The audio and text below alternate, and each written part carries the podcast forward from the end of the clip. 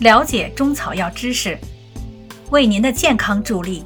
欢迎收听中药基本理论知识相关中草药单方讲解，在专辑《听听那些中草药》中。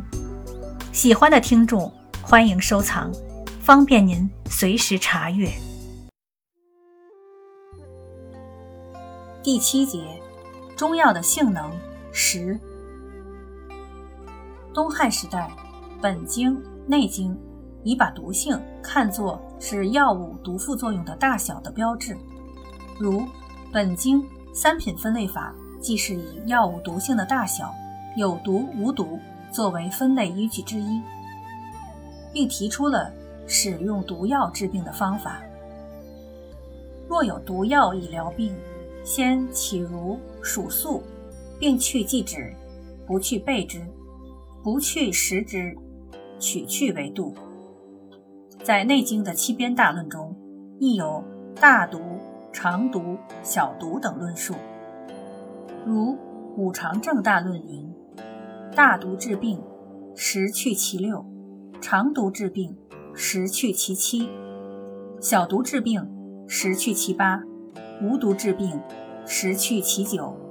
欲肉果菜食养尽之。”无使过之，伤其正也。把药物毒性强弱分为大毒、长毒、小毒、无毒四类。综上所述，古代药物毒性的含义较广，既认为毒药是药物的总称，毒性是药物的偏性，又认为毒性是药物毒副作用大小的标志。后世本草书籍在其药物性味下标明。有毒、大毒、小毒等记载，则大都指药性的毒副作用的大小。一般来说，现代药物毒性的含义两方面：一是指中毒剂量与治疗剂量比较接近，或某些治疗量已达到中毒剂量的范围，因此治疗用药时安全系数小；一是指毒性对机体组织器官损害剧烈。可产生严重或不可逆的后果。对于中药的毒性，必须正确对待。一般人们错误地认为，中药大都直接来源于生药材，因而其毒性小，安全系数大。对中药毒性缺乏正确的认识。正确对待中药毒性，首先要正确地对待本草文献的记载。历代本草对药物毒性多有记载，值得借鉴。但由于受历史条件的限制，也出现了不少缺漏和错误的地方。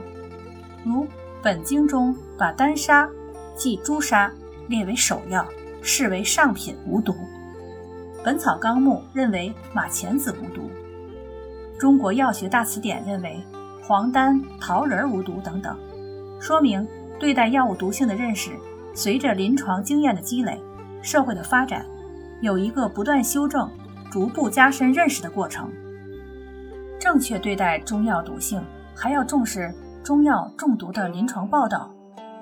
建国以来，出现了大量中药中毒报告，仅单味药引起的中毒就达上百种之多，其中植物药九十多种，如苍耳子、苦练根皮、昆明山海棠、狼毒、萱草、附子、乌头。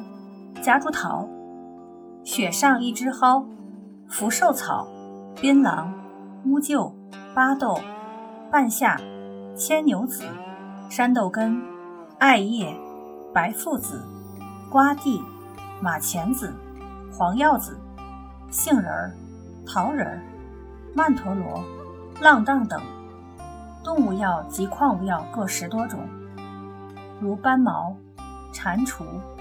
鱼胆、元青、蜂蛹及砒霜、生药、胆矾、铅、蜜陀僧、造矾、雄黄、降药等。由此可见，文献中认为大毒、剧毒的固然有中毒致死的，小毒、微毒甚至无毒的，同样也有中毒病例发生。故，临床应用有毒中草药。固然要慎重，就是无毒的也不可掉以轻心。认真总结经验，既要尊重文献记载，更要重视临床经验，相互借鉴，才能全面、深刻、准确地理解掌握中药的毒性，以保证临床用药的安全有效。产生中药中毒的主要原因有以下几方面：一是剂量过大，如砒霜、胆矾、斑毛、蟾酥、马钱子、附子。乌头等毒性较大的药物，用量过大或时间过长，可导致中毒。二是误服伪品，如误以华山参、商鹿代人参、独角莲代天麻使用。三是炮制不当，如使用未经炮制的生附子、生乌头。四是制剂服法不当，如。乌头附子中毒，多因煎煮时间太短，或服后生寒，进食生冷。五是配伍不当，如干碎与甘草同用，乌头与瓜蒌同用而致中毒。此外，个体差异与自行服药也是引起中毒的原因。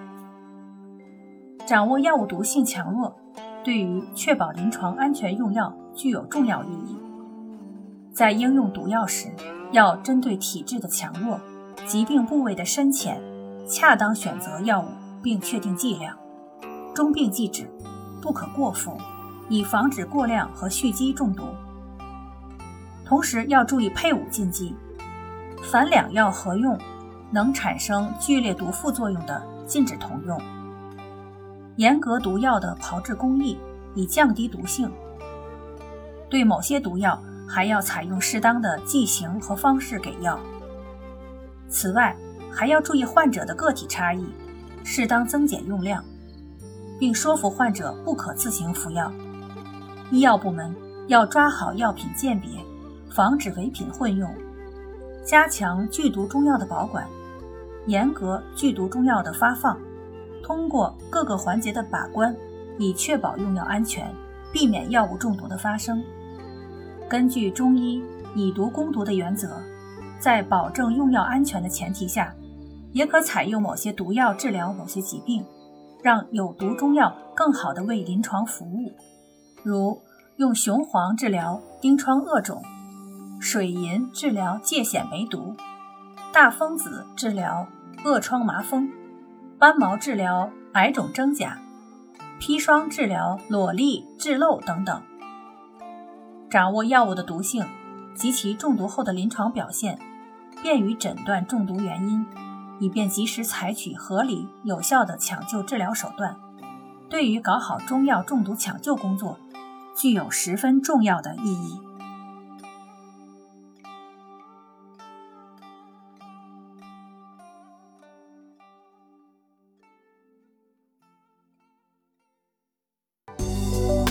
听众朋友。本集已播讲完毕，感谢您订阅专辑，下集再见。